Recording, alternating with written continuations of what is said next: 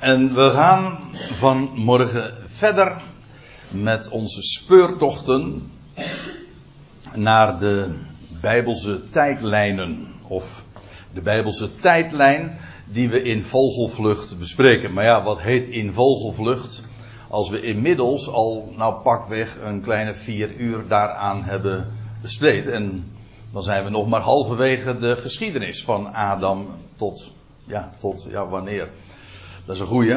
Nou, daar, eh, daar komen we nog wel over te spreken. En vanmorgen ga ik het hebben eigenlijk niet zozeer over een heel tijdvak.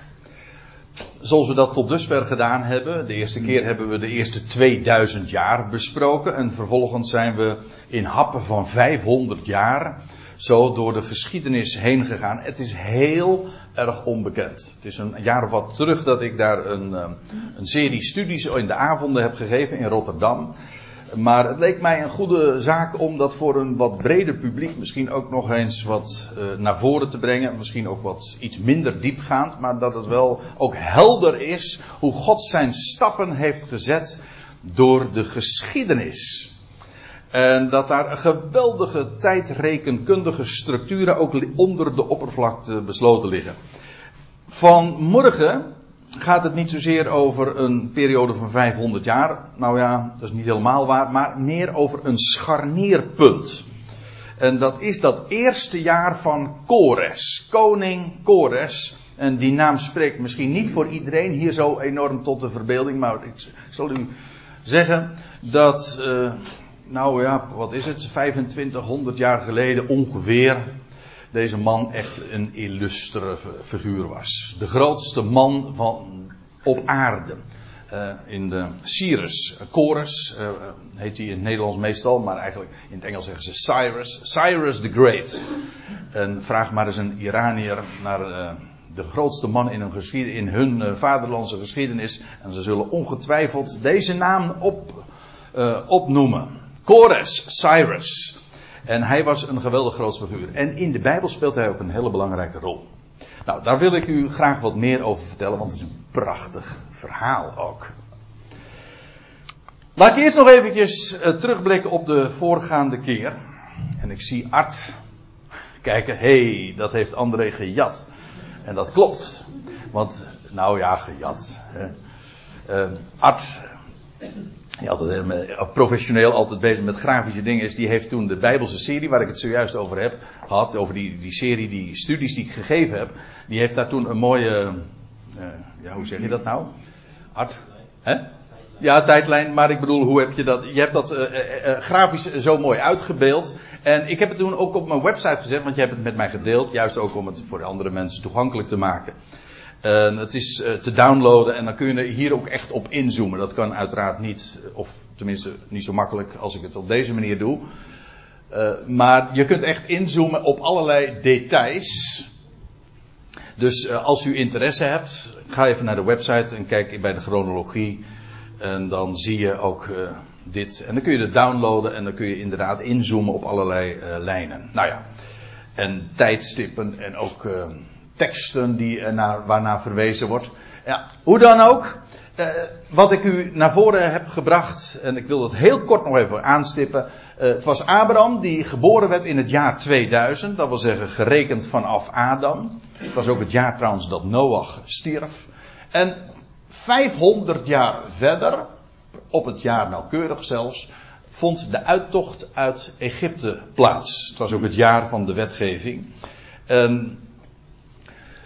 Dat hebben we toen bezien. We hebben. Als je dan vervolgens vanaf de uittocht uit Egypte verder rekent. Weer 500 jaren. Dan kom je uit bij de voltooiing van Jeruzalem. Namelijk dat Jeruzalem de stad is waar en de tempel, maar ook het paleis, als de zetel van de koning, gereed gekomen is. Het is Precies ook weer 500 jaar later. En we zien iedere keer die structuur van 500 jaar. Eigenlijk zou je het nog anders moeten zeggen. Uh, en nou loop ik al een beetje vooruit op wat we gaan behandelen nog. Dat is 70 jaarweken. Dat wil zeggen 70 uh, cycli van sabbatsjaren. Je moet weten, elke zevende jaar zou uh, Israël een sabbatsjaar hebben. Dat wil zeggen, het land zou braak liggen. Er wordt niet gezaaid, er wordt niet geoogst. En het, jaar, het, het land krijgt dus gewoon Shabbat. Zoals je een weeksabbat hebt, je ook jaarsabbatten. Een jaar, dat zijn dus jaarweken. En na zeven jaarweken, uh, of na zeven van die jaarsabbatten, uh, sabbatsjaren, sorry, kreeg je dan, dat was het 49ste jaar, ben nu nog, 7 maal 7. En dan krijg je vervolgens een jaar wat daaraan gekoppeld is, dat is het, het 50ste jaar dus. Dat is het jubeljaar. Heel bijzonder jaar. En dan begint, staat er weer een nieuwe reeks. Van 50 jaren. Zodat 50 jaar staat eigenlijk voor een reeks, van een cyclus van een jubeljaar. En 500 jaar is dus, zijn dus 10 cycli van jubeljaren. Nou, dat is het idee. En die structuur vind je op allerlei manieren terug. Nou, ik heb er al op een aantal van uh, gewezen. Dit is een heel markant jaar. Dat, uh, het was het jaar 3000. Sinds Adam dus. Dan kun je nog wat verder rekenen. Ik weet niet, ik sta nu misschien een beetje voor het beeld. Maar goed. Uh, dan zie je vervolgens. Dat als je vanaf dat jaar dat het Jeruzalem voltooid is, het jaar 3000, weer 500 jaar verder rekent. Dan kom je opnieuw op een heel markant punt uit. Ik eerst wel even dit. Ik heb u de vorige keer daar meer over verteld. Het was in het jaar 3000 dus dat de tempel en het paleis voltooid was. Jeruzalem de hoofdstad werd. En de Heere verscheen toen ook aan hem. En heeft toen iets heel belangrijks en plechtigs ook aangezegd. En vanaf dat jaar gaat er weer een reeks van 70 jaar weken, van 500 jaren uh, lopen. En we hebben toen ook gezien dat vanaf dat jaar er 430 jaren volgen waarop uh, koningen uit het huis van David hebben geregeerd. In, na Salomo heb je nog 20 koningen gehad die daar in, in Jeruzalem regeerden. In totaal was dat een periode van 430 jaar. Ik heb de vorige keer dat op verschillende manieren ook laten zien waarom dat uh, gewoon onmiskenbaar klopt. En dat is 430 jaar. Maar dan vervolgens wordt Jeruzalem in dat jaar verwoest. Na een hele neergaande lijn, koningen die uh, niet luisteren naar uh, de woorden Gods. En uh, de profeten die dat ook al hadden aangekondigd. Dit gaat helemaal fout lopen. En het was Jeremia met name ook die in die laatste fase geprofeteerd heeft. En de verwoesting van de stad, Jeruzalem, en de tempel, die in volle glorie, een wereldwonder is dat geweest uh, die zou verwoest worden. En inderdaad, in dat, dit bewuste jaar is de, de tempel en de stad uh, compleet verwoest. En dat, die periode die van verwoesting heeft 70 jaar geduurd. En nadat die 70 jaren wordt Jeruzalem weer herbouwd. In de dagen van Kores. Nou, over dit jaar, over een beetje te dichtbij, denk ik. Klopt dat? Of zo? Oh, ik blaas erin. Oh.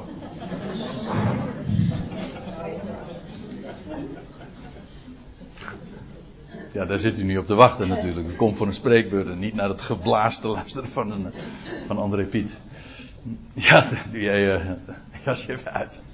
Oké, okay, het is. Uh, het is dit specifieke jaar waar we van morgen bij stilstaan. En ik neem u daarvoor mee naar 2 Kronieken 36. Eerst. Want we, gaan, we hebben nog heel wat diaatjes te gaan. Ik probeer u daar snel doorheen te leiden, zodat u een, een overzicht hebt. Want ik blijf toch echt vasthouden aan het idee van een, een, een de tijdlijn in vogelvlucht te behandelen. Dat wil zeggen, zodat je een, een beetje een overzicht hebt en krijgt van, van de, de gang van de geschiedenis. 2 Kronieken 36, het laatste hoofdstuk van de Kronieken. En dan lees je dit. En ik begin te lezen vanaf vers 17. Hij, dat is God, hij deed de koning van de Galdeën. De Galdeën, dat is, die koning dat is Nebukadnezar. Dat is het grote wereldrijk van de Babyloniërs. Ja. Galdeën of Babylonisch hetzelfde. Hij deed, God deed de koning van de Galdeën, Nebuchadnezzar, tegen hen, dat wil zeggen tegen Israël, of tegen Jeruzalem en Judea en Juda optrekken. En deze, de koning dus, Nebuchadnezzar, hij doodde hun jongelingen met het zwaard in hun heiligdom. Het is een afschuwelijk jaar geweest, wat er toen heeft plaatsgevonden. Het was voorzegd.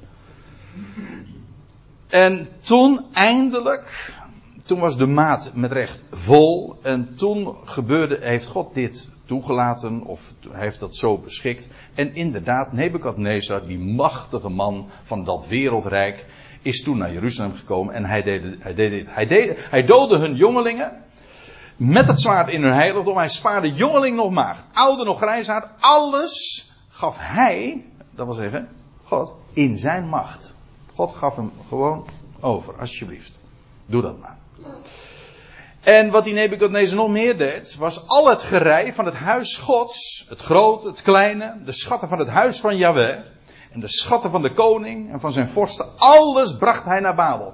Ik zal u vertellen, dat is een gigantisch kapitaal geweest wat hij vervoerd heeft van Jeruzalem naar, naar Babel. Want ik zei al, Jeruzalem, en meer specifiek die tempel, maar ook de, de, de gebouwen van het paleis van Salomo, ja, de hele wereld kwam daarbij kijken. Ik, ja, letterlijk. Die kwamen allemaal vorsten, delegaties, allemaal naar Jeruzalem om dat wereldwonder te zien, maar ook om Salomo's rijkdom, zijn geweldige inzichten te vernemen enzovoort. Het was een, een Israël was tot dusver, nou zeker in de dagen ook van Salomo, is, er, is een wereldrijk geweest. Nou goed, dat is een ander onderwerp, maar het gaat me nu even om het feit dat, het, dat er geweldig veel kapitaal en, en schatten en ook um, goud en zilver allemaal opgeslagen lagen. Mooi verhaal. Maar uh, dit is geen mooi verhaal, want nu wordt dat allemaal van Jeruzalem verplaatst en wordt veroverd en gebracht naar Babel. En wat ze dan ook nog eens een keer doen, zij, de Galdeën, de Babyloniërs, ze verbranden het huis van God. Dat kolossale gebouw, dat 430 jaar eerder uh, gereed gekomen was, ze verbranden het huis Gods. En ze braken de muur van Jeruzalem af. Al zijn paleizen verbranden zij met vuur. En alle kostbaarheden vernietigden zij. Dus dat wat niet over, uh, overgezet kan worden. Al die schatten die hebben ze overgebracht. En voor, voor, de rest ja, hebben ze die hele stad gewoon met de grond gelijk gemaakt. Dat is trouwens meerdere keren gebeurd. Met die stad. Die stad heet Jeruzalem, vesting van vrede. Maar tot dusver heeft ze die naam eh, in de geschiedenis nog niet echt eer aangedaan. Maar dat komt nog. Er zit een belofte in die naam. Ook, ik lees verder in vers 20, ook voerde hij, Nebuchadnezzar, hen die aan het zwaard ontkomen waren, naar Babel. En ze werden hem en zijn zonen tot slaven. Dus ze worden het hele volk wat nog overgebleven is, gedeporteerd naar eh, Babel, dus naar het land, ja, waar je zou zeggen naar Irak, naar eh, de, de, hoofdstad Babel, daarbij de, tussen de Eufraat en de Tigris. En ja, ze krijgen daar een positie als, uh, als vreemdelingen en als, ze worden tot slaven gesteld. En dan staat erbij, totdat het koninkrijk van Perzië de heerschappij verkreeg. Dit is Nebukadnezar, de man van het Babylonische Rijk. En dit zou duren totdat de, het koninkrijk van Perzië de heerschappij gekregen. Dus die verwoesting van Jeruzalem die hier plaatsvond, die duurt voort totdat een, een ander wereldrijk gaat komen. Namelijk dat de Persen, de Medo-Persen, uh, in uh, Babel in bezit zouden nemen. En dan krijg je een ander wereldrijk. Deze tijd. En dan staat erbij om het woord van Yahweh. Waarom gebeurde dit zo? Wel, om het woord van Yahweh door Jeremia verkondigd. En je kunt het nalezen, want het werd niet alleen door Jeremia in die dagen verteld. Jeremia heeft later trouwens nog een boek geschreven. En we kennen hem allemaal eigenlijk ook als de treurende profeet. Hij heeft een boek geschreven, de klaagliederen. En dat is allemaal vanwege die verwoesting van Jeruzalem. In die dagen dus. Dat Jeremiëren, dat is dat huilen van Jeremia. Om het woord van Yahweh door Jeremia verkondigd in vervulling te doen gaan. Dat woord heeft hij gesproken. maar ook is opgetekend. En we hebben een compleet boek daar ook over. En in Jeremia 25 vind je dat. En Jeremia 29. Welk woord? Nou, uh, totdat het land zijn sabbatsjaren vergoed gekregen heeft. Ah, daar hadden we het net even over. Die sabbatsjaren. God zegt, jullie houden het feit dat ze die, namelijk die sabbatsjaren vergoed worden, betekent dat Israël die sabbatsjaren nooit gehouden heeft. Dat klopt ook. Dus nu zegt God, jullie geven het land geen rust. Elke zeven jaar, elk zevende jaar. Nou, dan neem ik het. Dus jullie gaan nu het land uit. En nou blijft het land, niet alleen Jeruzalem werd verwoest, maar het land, ze werden allemaal gedeporteerd, dus geen Israëlieten meer in het land. En ze werden gedeporteerd naar, Jeruzalem, naar uh, Babel. En vervolgens, wat het land krijgt, is rust. En de, de sabbatsjaren die ze verzuimd hebben, die krijgen ze alsnog. Krijgt het land alsnog. Totdat het land zijn sabbatsjaren vergoed gekregen heeft, al de dagen, uh, al de dagen die het woest lag, heeft het gerust om 70 jaar vol te maken. Aha, dus die verwoesting van Jeruzalem die hier plaatsvond, tot aan het begin van het heerschappij van het koninkrijk van Perzië, dit is een periode van 70 jaar. Dat was inderdaad door Jeremia al voorzegd. Jeremia had al lang van tevoren gezegd dat inderdaad de stad verwoest zou worden, maar hij had ook al aangekondigd dat God het volk weer uiteindelijk terug zou brengen naar het land. En hij had ook gezegd, die periode gaat 70 jaar duren. Is wonderlijk. Zo nauwkeurig als eh, dat allemaal is voorzegd. 70 jaar zou het duren. En dat is een vergoeding van de Sabbatsjaren. En nou, let op. Ik zei al, elk 50 jaar wordt er 7 Sabbatsjaren gehouden. Dus 70 Sabbatsjaren zijn vertegenwoordigd een periode van 500 jaar. En ik zei al, de Heer was verschenen uh, aan Salomo en toen brak er weer een nieuwe periode van 500 jaar aan. Nu, deze verwoesting van Jeruzalem vond plaats in 430 jaar later. En nu volgt er een periode van 70. Dus dan heb je weer een periode van 500 jaar. Die gecompleteerd wordt. Al in die 500 jaren zouden 70 sabbatsjaren gehouden worden. En inderdaad, die 70 sabbatsjaren krijgt het land ook. Op die manier.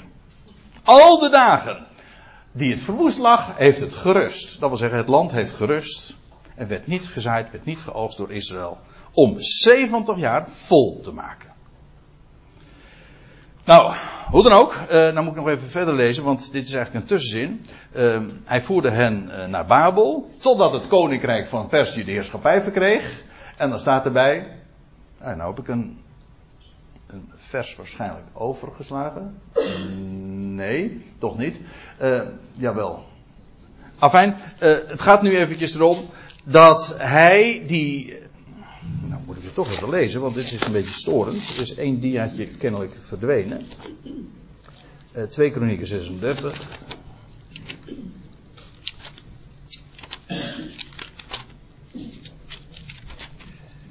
Het zal wel een datalek zijn. Hm?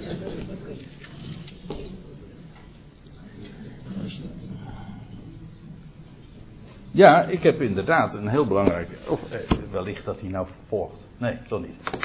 Uh, wat ik. Uh, het eerste deel van vers 21 of vers 22, uh, die heb ik. Dat diaatje is verloren gegaan nu.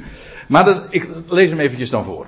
Maar, staat er dan. In het eerste jaar van Kores, de koning van Perzië. Dus het koninkrijk van Perzië begint. En in het eerste jaar van de koning, Cyrus the Great, Kores de Grote in het eerste jaar van, van Kores, de koning van Perzië, wekte, de Heer, wekte opdat het woord van Yahweh door Jeremia verkondigd zou worden, uh, zou worden voltrokken, de geest van Kores, de koning van Perzië op, om door zijn hele rijk, ook in geschriften, deze oproep te doen uitgaan.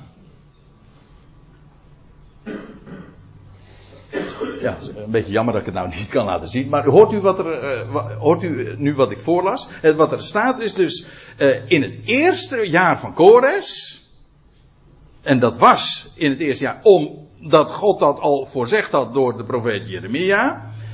Werd de geest van Kores gewekt om door zijn hele rijk, ook in geschriften, dus zwart op wit, deze oproep te doen uitgaan. Zo zegt Kores. De koning van Perzië. Ja. Zo, nou heb ik hem. Zo zegt Kores, de koning van Perzië. Alle koninkrijken der aarde heeft de Heer Jahweh, de God van de hemel, mij gegeven. Het feit dat nu was, niet meer het Babylonische Rijk, nu kreeg je het Persische wereldrijk. Nou, dat is geen geblaas hoor. Dat is mijn telefoon. Nou, die ligt daar, maar. Nee. Storende dingen allemaal. Ja, we gaan gewoon verder. Kores, die dus de eerste is, en in dat jaar, uh, dan zegt hij dit. Zo zegt Kores, een man, een machtig man dus, de machtigste man in die dagen. Alle koninkrijken der aarde heeft Jaweh, de God van de hemel, mij gegeven. Hij was met recht de koning der koningen. Van alle koningen was hij de koning. De opperste. Uh, alle koninkrijken der aarde heeft Jaweh, de God van de hemel, mij gegeven. En hij heeft mij opgedragen hem een huis te bouwen in Jeruzalem, in Judea. Hè? Je, zou, je stelt je dan de vraag, hoe kan dat?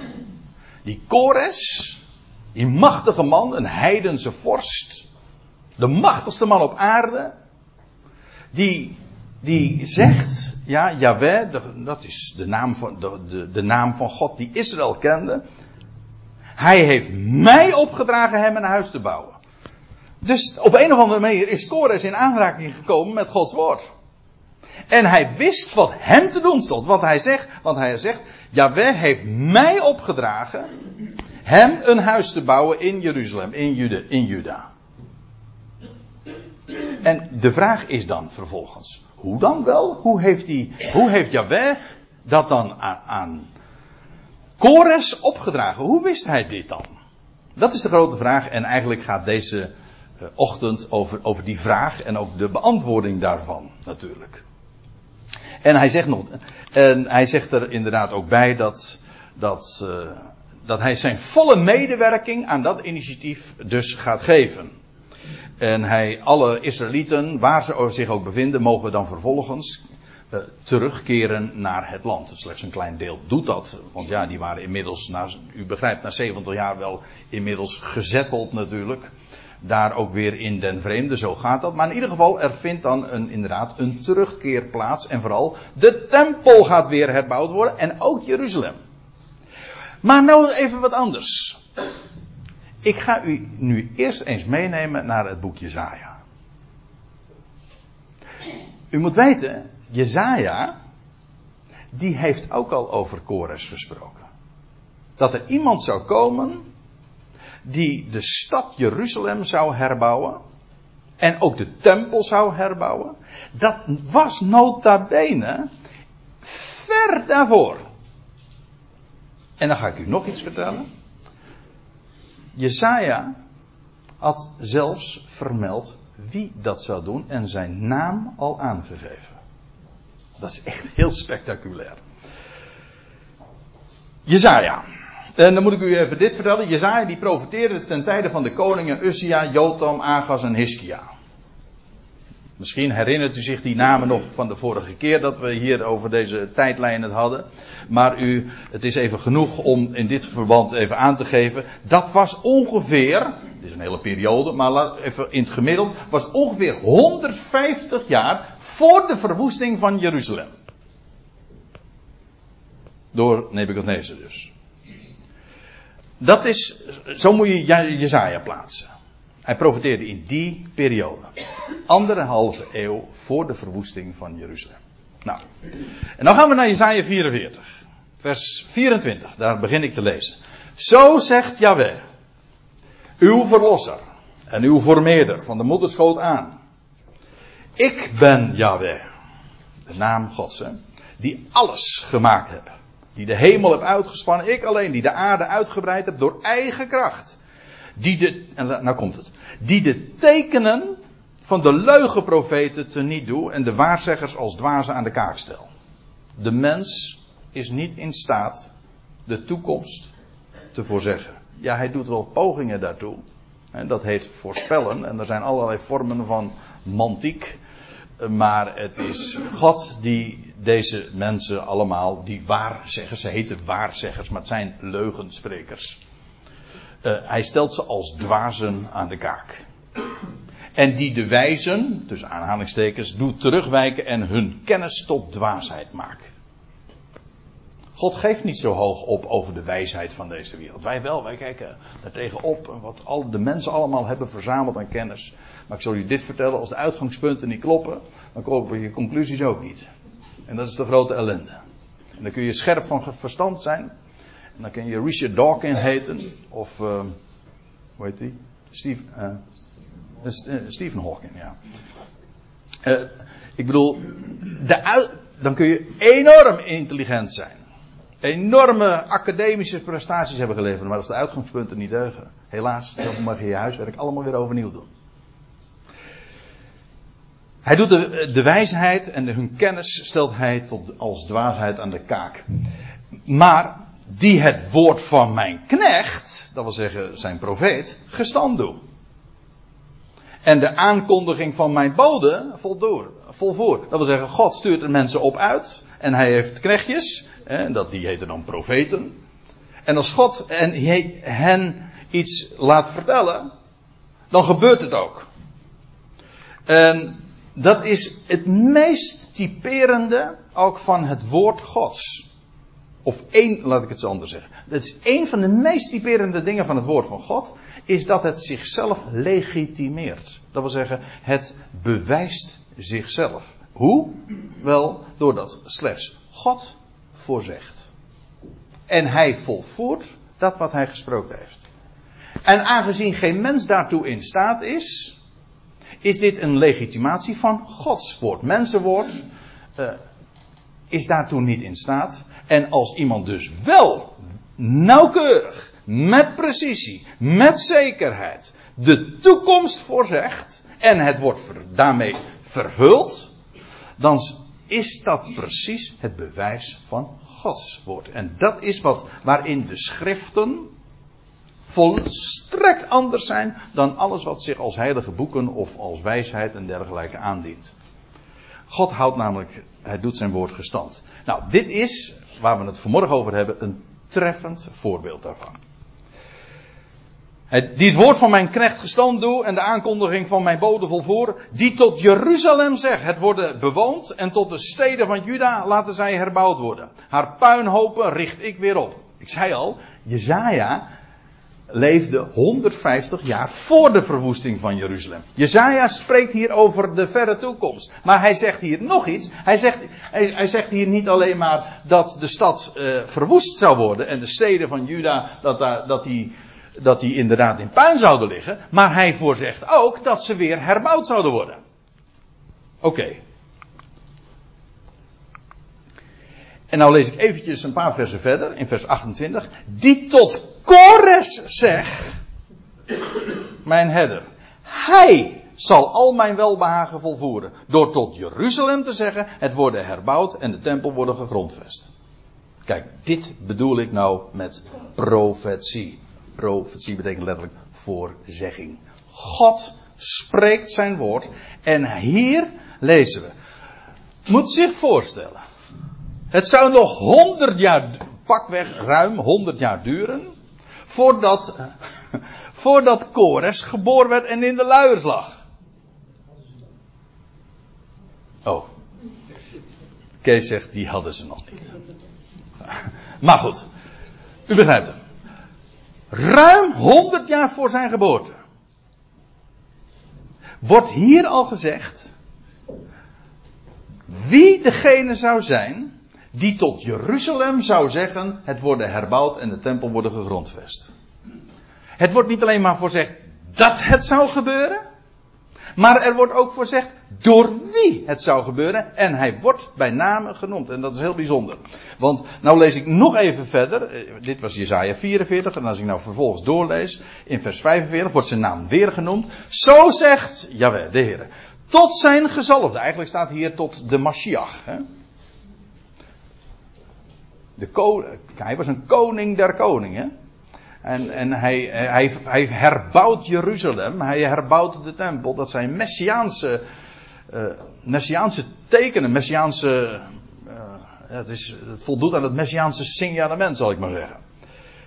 Zo zegt Jawel tot zijn gezalfde, tot Kores. Wiens rechterhand ik gevat heb om volkeren voor hem neer te werpen. Ja, want Kores, ik zei al, hij, hij is degene die dat Persische Rijk, of dat Medo-Persische Rijk, zou gaan vestigen. En dat Babylonische, machtige Babylonische Rijk helemaal zou, ja, platwalzen. Zou neerwerpen. De lendenen van koningen ontgort ik. De lendenen van koningen ontgort ik. Om deuren voor hem te openen. Geen poorten blijven gesloten. Dat wil zeggen, hij, overal kreeg hij toegang. Niets was, was, was voor hem veilig. En dan wordt er tegen hem gezegd, en ik. Hier wordt hij zelfs in de tweede persoon aangesproken. En ik, jawel, zal je geven de schatten van de duisternis en de rijkdommen van verborgen plaatsen. Ik ga er even aan voorbij, maar nou, eh, let even op wat ik nu wat vetter gedrukt heb. Hier wordt Kores aangesproken. Ik zei al, Jezaja, hè? Hou me vast. 150 jaar voor de, voor de verwoesting van Jeruzalem. Maar hier wordt al gesproken over de herbouw van Jeruzalem. 70 jaar later. En degene die dat zou doen, wordt al aangesproken. Hij wordt bij name genoemd. En dan staat erbij. Opdat je weet dat ik, Yahweh, het ben. Die u bij uw naam riep. De God van Israël. Nou, u zegt bij je naam geroepen worden, dat is iets wat mij dagelijks overkomt. Hè? Dat is niet zo bijzonder. Maar het is wel heel bijzonder als, als je bij je naam geroepen wordt. En, en meteen ook al, in dit geval, er wordt voorzegd. Jeruzalem zal herbouwd worden en jij gaat dat doen. Opdat je weet dat ik Jaweh het ben die u bij uw naam riep. Zijn naam was voorzegd. En juist daarin zou hij ook het bewijs vinden dat het Yahweh was. Die hem deze opdracht gaf. Waarna natuurlijk vervolgens nog de vraag is: hoe kwam uh, die Kores daar zo mee in aanraking? Nou, nou gaan we vervolgens naar Daniel 9 toe. Nou moet ik eerst eventjes nog wat zeggen over de achtergrond van Daniel. Kijk, Daniel die was als jonge jongen al naar Babel gedeporteerd. Dat was al ten tijde van koning Joachim. Dat is in ieder geval ruim tien jaar voor de verwoesting van Jeruzalem. U moet zich realiseren, Daniel was, kwam uit het koninklijk geslacht. Hij was koninklijke familie. Uh, daar behoorde hij toe. Dat gold trouwens ook voor zijn vrienden, beroemde drie vrienden. En ja, dat was natuurlijk heel uh, slim van Nebukadnezar, die had de stad eigenlijk al eerder belegerd. Het werd pas later verwoest. Maar voor die verwoesting was de stad al belegerd. En wat die Nebukadnezar toen gedaan heeft, is de, de mensen, de aspirantkoningen, zeg maar, en, de prinsen en de, de aristocratie, zeg maar, en maar ook de intelligentsia, om die vervolgens naar Babel te brengen. Zo, om daar, oh, dat is heel slim, want dan schakel je eigenlijk feitelijk de, het toekomstig leiderschap uit. Dat is wat hij deed. En de, de, de crème de la crème, je leest ook dat de, de, de mensen die uh, fysiek, mentaal, qua intelligentie, gewoon uh, het neusje van de zalm, het beste van het beste, werd naar Babel gedeporteerd. En Daniel en, en zijn andere vrienden, die Hebreeuwse namen kregen, hadden. En, uh, maar goed, die kregen ook een andere naam een Babylonische naam.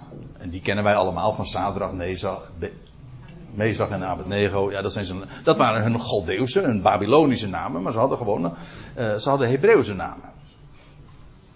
Uh, Daniel uh, ook. Maar Zijn we, Daniel was als jonge jongen al, dus voor de verwoesting van Jeruzalem, was hij al gedeporteerd naar Babel. En die Nebukadnezar, die wist meteen met wat hij, wat, uh, of meteen al heel gauw, wat voor vlees hij in de kuip had, en dat hij inderdaad buitengewoon begaafd was. God voor zijn vrienden ook, maar Daniel was het beste. Want je leest onder Nebukadnezar en ook diens zoon Beltsatsar, de zoon van uh, Nebukadnezar, was hij de onbetwiste topadviseur in Babel. U leest dat aan het slot van hoofdstuk 1. Dus in dat Babylonische rijk krijgt die Daniel, die jongen uit, uit dat Hebreeuwse land, de een van de hoogste functies. In ieder geval een topadviseur was hij. Hoe het precies geformuleerd wordt, dat weet ik even niet meer precies. Maar u leest dat aan het slot van het eerste hoofdstuk. En dan, toen Kores de pers, u weet wel dat dat koninkrijk van de persen de heerschappij van Babel overnam. Uh, dan, moet u, dan moet u ook nog even weten. Toen, was, toen werd Darius, de meder, door hem tot koning gemaakt over het gewest Babel. Dat wil zeggen, aan het einde van die periode, dat de, dus de, het Persische Rijk kwam, toen Kores, die uh, maakte Darius tot koning over het gewest Babel. Ik kom er straks nog even op terug. Maar, nou zou je zeggen, wat gebeurt er nou vervolgens met die, met die Daniel? Nou, die Daniel, dat kunt u zich voorstellen, die was inmiddels hoogbejaard hoor. Want als jonge jongen was hij gedeporteerd naar Babel. Babel wordt, uh, Jeruzalem wordt verwoest. En dan, 70 jaar later, wordt, uh, gaat het woord uit om Jeruzalem weer te herstellen. En dan is Daniel nog steeds daar aan het hof en heeft daar die topfunctie. Hij heeft zelfs nog de nacht meegemaakt dat het, dat het rijk helemaal niet gedaan wordt. Weet u nog? Van Beltzar met dat geschrift aan de, aan de muur. En vervolgens kreeg je daar, toen werd Babel bezet door de, de persen. Kores, de pers, die ging het bezetten. En nou zou je zeggen van nou, Daniel wordt afgezet. En nee, Daniel krijgt vervolgens ook in het Medo-Persische Rijk een, een topfunctie onder koning, want die uh, Kores die had, uh, dat was de schoonvader, uh, Darius had hij tot koning gemaakt over het gewest Babel. En nu krijgt hij in het Medo-Persische Rijk opnieuw een topfunctie, lees je. Dus eventjes, even de tijdlijn. Daniel wordt gedeporteerd naar Babel. Jeruzalem wordt verwoest en de overlevenden van het volk worden naar Babel verbannen. Dan uh, Nebukadnezar is de koning van het wereldrijk van de Babyloniërs uh, Nebuchadnezzar wordt opgevolgd door zijn zoon Beltesar. En dan het wereldrijk van de Babyloniërs wordt overgenomen door dat van de Persen, de Medo-Persen.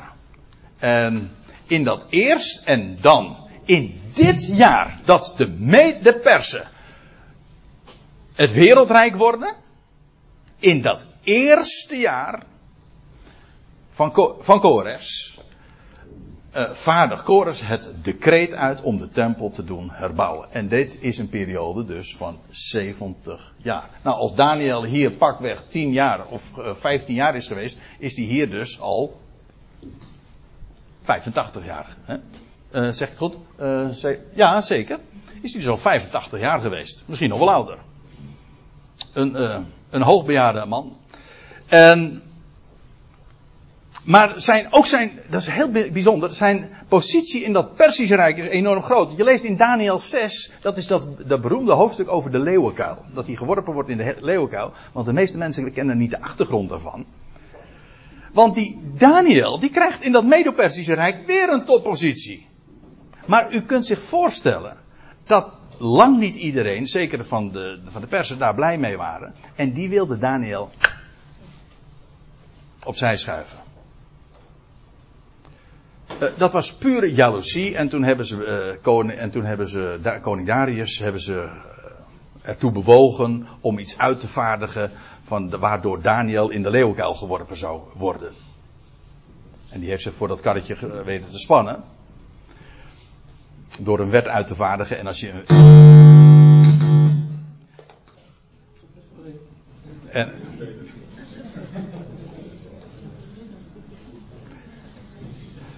En als Daniel, zegt het goed? Ja. Als mede en persen een wet uitgeven, dan weet u wel, dan kan dat niet omgekeerd worden. Een wet van meden en persen, dat kan niet meer worden omgekeerd. Afijn, Daniel wordt in de leeuwkuil geworpen. Dat is dat hoofdstuk, dat bedoel ik er even mee te zeggen. Dus in dat Medi-Persische Rijk krijgt hij weer die eh, toppositie. En je leest dan ook in Daniel 6. En deze Daniel stond in hoog aanzien onder het koningschap van Darius. Darius en Kores. En ja, staat er ook bij. En onder het koningschap van Kores, de pers. Eigenlijk was eh, de Darius de onderkoning, zeg maar. Hij stond in hoog aanzien. Let op. Daniel stond in hoog aanzien in, bij dat toen Kores de pers koning was. Aha. Gaan er al belletjes rinkelen en lampjes branden. Hoe Kores in aanraking zou zijn gekomen met het woord van God. Dat hij inderdaad zo'n enorme functie had, ook in dat Medo-Persische Rijk. Dat lees je ook al in Daniel 6, want dan staat het toen overtrof deze Daniel, de rijksbestuurders en de stadhouders, doordat een uitnemende geest in hem was en de koning was van zins hem over het gehele koninkrijk te stellen. En dat, en dat is ook de, eigenlijk de achtergrond waarom hij zoveel concurrentie en zoveel jaloezie kreeg en waarom ze hem uh, aan de kant proberen te schuiven. En vandaar die geschiedenis van die leeuwenkuil dus. Maar ik, wil dit, ik zeg dit alleen maar om aan te geven dat terwijl Daniel in de 70 jaren die daaraan vooraf gegaan waren een toppositie had in het Babylonisch Rijk, komt, hij in het Medo, komt het Medo-Persische Rijk aan, aan, aan het bewind en Daniel behoudt die topfunctie. In hoog aanzien onder het koningschap van Kores de Pers. Nou, dat moet je allemaal even weten. Voordat we nu in Daniel 9 gaan voordat je in Daniel 9 gaat lezen, moet je eigenlijk weten wat er in de hoofdstukken eraan vooraf eh, die daaraan vooraf gaan, eh, wat daarin vermeld staat. Anders begrijp je het niet. Daarom heb ik u even kort even die geschiedenis voor de geest eh, proberen te brengen. Nou, in het eerste jaar, lees, let op, Daniel 9. In het eerste jaar van Darius, dat is ook dus het eerste jaar van Kores, en dus ook het, het 70ste jaar van Jeruzalems verwoesting. De zoon van Aosferos uit het geslacht van Mede, die koning gemaakt was over het koninkrijk van de Galdeën. Hij was koning gemaakt door, zijn, door Kores. En nu hij regeren over, dat, uh, over het gewest van Babel. In het eerste jaar van zijn koningschap lette ik, Daniel. In de boeken. De boeken. Welke boeken? Nou, gewoon de boeken van. De boeken van Israël. De Tenach. De Hebreeuw, wij zouden zeggen de Hebreeuwse Bijbel. En. Nou, een van die boeken is bijvoorbeeld Jezaja. Waar Daniel. Daniel kende natuurlijk al de naam Kores. Want ja, dat, dat was een van de Israëls profeten. Die had al gezegd wat er zou gebeuren. En had zelfs vermeld wie Jeruzalem zou herbouwen en de tempel zou laten, uh, zou laten herbouwen. In Jesaja stond het allemaal al vermeld. Maar in Jeremia stond ook iets vermeld over de, de tijd dat Jeruzalem verwoest zou zijn. En in Leviticus wordt gesproken over de jaarweken, een jaars, sabbatsjaren enzovoorts. Nou, Daniel was een godvrezende man. Het was, hij was erg intelligent, maar die man die leefde met de schrift. Dat was het. En dan staat er in het eerste jaar van zijn koningschap. Dus net bij die machts, nu de machtswisseling had plaatsgevonden, de hele transitie van wereldrijken, daar in Babel, hij, da, Daniel, hij was bezig met de boeken. Dat is zinvol, zeg. Dan zit je zo met je neus op het nieuws. Daniel heeft even met zijn neus op het nieuws gezeten. En, en ja, dan wil je weten, het licht van het woord moet daar opschijnen. En natuurlijk, een man als Daniel heeft dat geweten. Hij lette op in de boeken.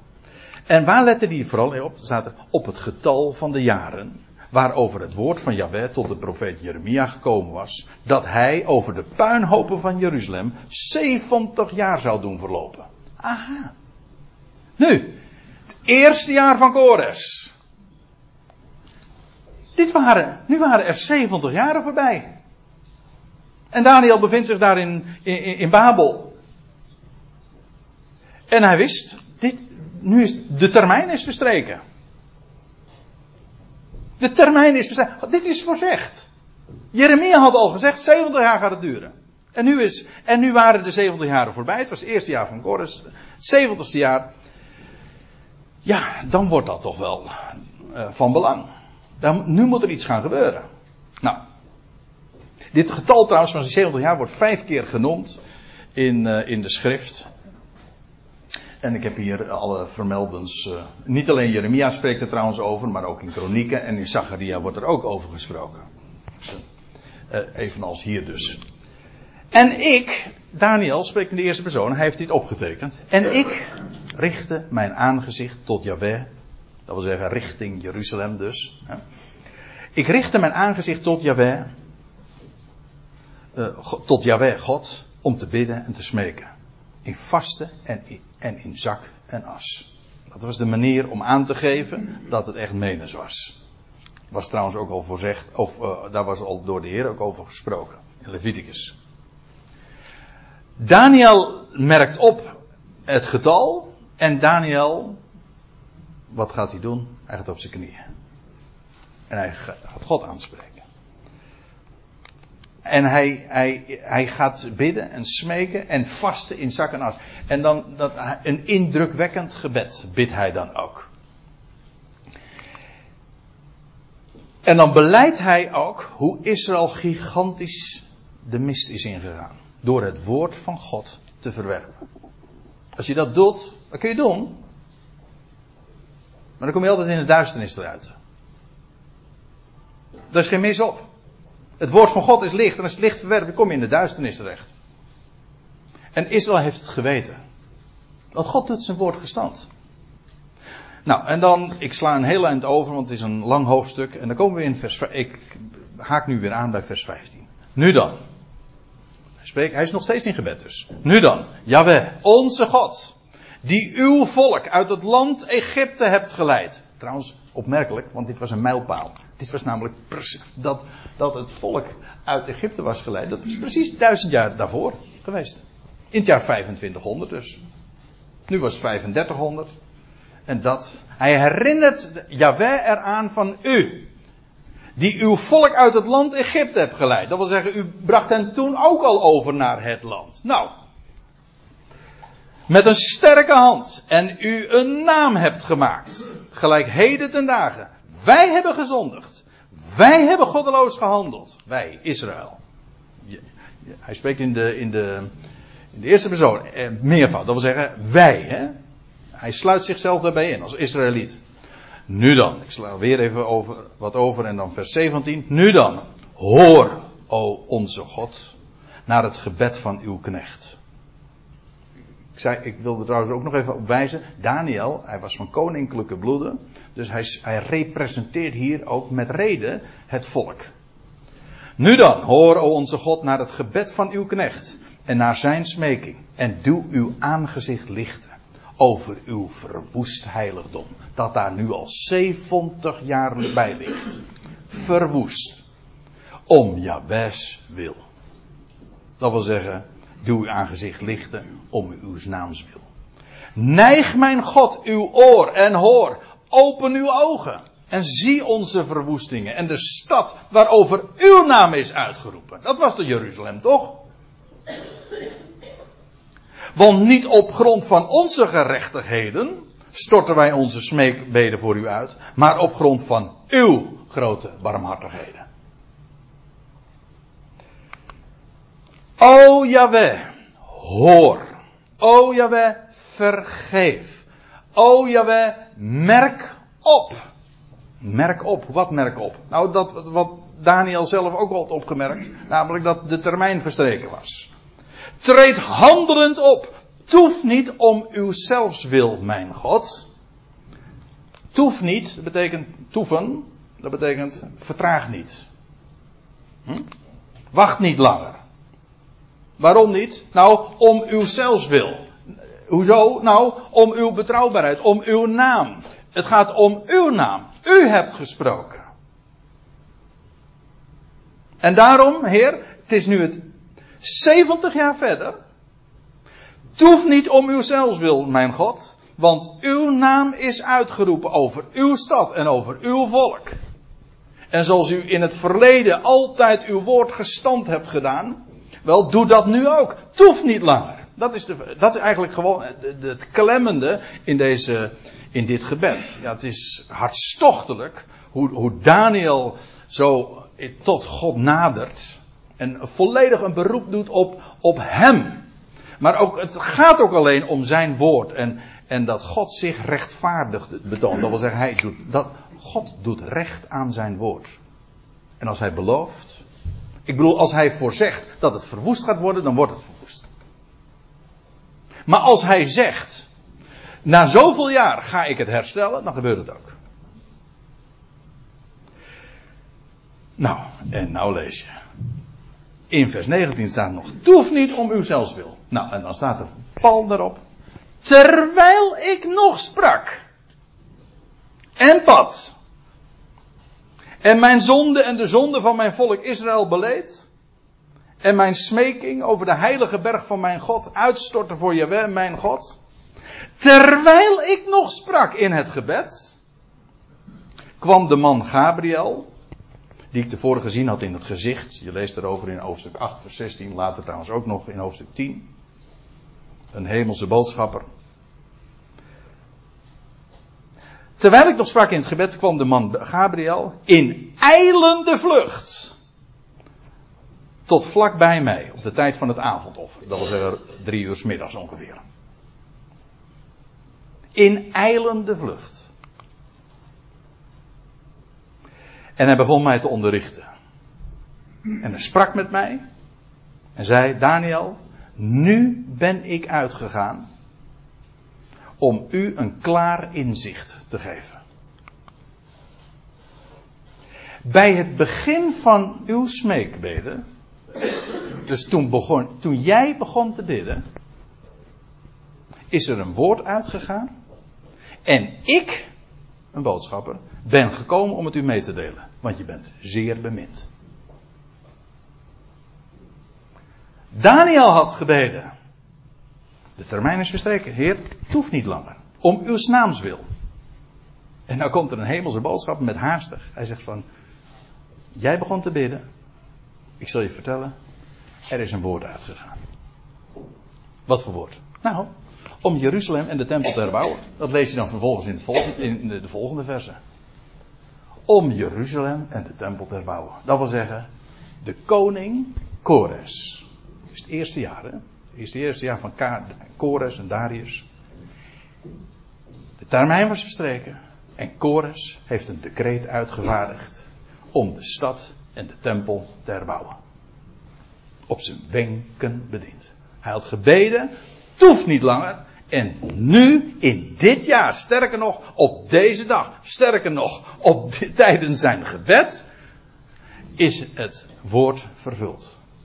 En Kores heeft een decreet uitgevaardigd. Welk decreet? Nou, om de stad en de tempel te herbouwen. En weet u nog wat, hoe hij dat in woord en geschrift staat er nou nog bij? Uh, bevestigde en ook onderbouwde. Hij zegt, want Yahweh heeft mij opgedragen om dat te doen. En nu komt opnieuw de vraag. Hoe was die Kores daar nou mee in aanraking gekomen? Nou, ik hoop dat u inmiddels misschien zelf al de connecties, de, de, de, de, de dots, hè, de, de puntjes bij elkaar zo gebracht hebt. De connectie hebt aangebracht. Daniel had een toppositie, meteen al in dat eerste jaar bij Van Kores. Dus die had regelmatig contact natuurlijk met Kores. En met Darius en gewoon met, met de topmensen daar. En wat heeft Daniel gedaan? Nou, die wist wat er in de boeken stond. En die heeft tegen Kores verteld over de 70 jaren.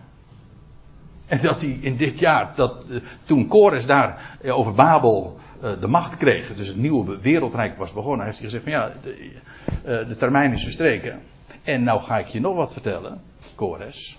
Weet je dat jouw naam al vermeld staat in, in, door de profeet Jezaja in, in onze boeken. En dat Daniel gewoon hem de boeken heeft voorgehouden. Hier, anderhalf eeuw geleden was jouw naam al vermeld. Dat jij de stad en de tempel zou gaan herbouwen. Op, in dit jaar dus, hè? Op dit tijdstip. Je leest later ook, trouwens, dat is een buitenbijbelse bron van Flavius Josephus die dat beschrijft. De, dat Kores helemaal, in het Engels zeggen ze dan, helemaal flabbergasted was. Hij was helemaal van, zijn, van stuk. Dit is onvoorstelbaar. Dat hij al genoemd was en hij was voorbestemd om dit te doen. Hij kon niet anders. Hij moest wel. Dus, en daarom, hij was overtuigd. Hij was bij zijn naam geroepen. Jawel had hem dit al gezegd. Voordat hij geboren was, was dit allemaal, lag dit allemaal al klaar. Dus hij zegt, Jawel heeft mij opgedragen om de stad en de tempel te gaan herbouwen. Nu, in dit jaar. En Jawel, en Jawel, die heeft het zo allemaal geregeld. Dat Kores in aanraking daarmee kwam. Hij wist wat hem te doen stond. En nu, de termijn van 500 jaren, van die, die, die, 70, die, die 10 cycli van jubeljaren, was voorbij. Nu moest het gebeuren. Bij het begin van uw smeekbeden is er een woord uitgegaan. En ik ben gekomen om het jou mee te delen, want je bent zeer bemind, Daniel. En dan staat er, let dus op, let dus op het woord en sla acht op het gezicht. Want dit was nog het eerste. Daniel kreeg nu te horen van, jij vraagt, vertoeft niet langer heer, of toeft niet langer heer. Nou, het woord is al uitgegaan. De stad gaat herbouwd worden. Jeruzalem uh, wordt inderdaad hersteld. Geweldig dan. Hoe God zijn woord gestand doet. Nauwkeurig. Ziet u hoe de Bijbelse chronologie ons bevestigt in de waarheid van het woord. Dit is historie. Dit is geschiedenis. Weer, dit is wereldgeschiedenis. En je kunt het, uh, ja, je kunt het ontkennen. Maar Kores wist donders goed waar het om ging. En hij heeft dit decreet zo uitgevaardigd. En nu gaat hij nog iets doen. Want hij gaat hem onderwijzen. Want nu na die 70 jaren van verwoesting, die 70 sabbatjaren, die periode van 500 jaar die vergoed werd, gaat er weer een periode van 500 jaar aanbreken. Want nu gaat Daniel onderwijs krijgen van deze, deze man Gabriel over 70 jaarweken. En nou krijgt hij het gezicht te zien van de 70 jaarweken. De 500 jaren die vanaf nu zullen volgen. En dit is spectaculair. Ja, ik, ik gebruik het woord erg veel uh, vanmorgen, sorry. Uh, maar ik vind het ook inderdaad geweldig. Want tot dusver hebben we het de hele tijd gehad over, dat over geschiedenis. Hè? 500 jaren waren nu voorbij enzovoorts. Maar nu gaat er een blauwdruk gegeven worden van 500 jaren die nog gaan volgen vanaf dit moment. Dit jaar is een scharnierjaar. Een periode van 500 jaar wordt afgesloten. Jeruzalem en de tempel gaan herbouwd worden. Maar nu aan jou Daniel ga ik je ook vertellen wat de komende 70 jaar weken gaat er gebeuren. En die eindigen bij de Messias. Nauwkeurig. En daar, Gabriel gaat ook spreken over de Mashiach die gaat komen. En binnen 500 jaar gaat dat gerealiseerd worden. En gaan we daar nu over hebben? Nee. Want dat wordt echt een beetje te veel. Maar de volgende keer wel. Maar dit wil, verhaal wilde ik u zo graag vertellen. Ik heb het nu om, bij op verschillende gelegenheden verteld. En dat is niet omdat ik uh, niks nieuws uit de schrift uh, te melden heb, maar ik, dit is zo enorm belangrijk. Dit geeft ook precies aan wie onze God is en hoe geweldig en solide dit woord is. Je kunt er werkelijk op bouwen en het is een rots. En dat is precies waarom ik zo blij ben. Want ja, dan hebben we dus ook werkelijk een goed en solide bericht.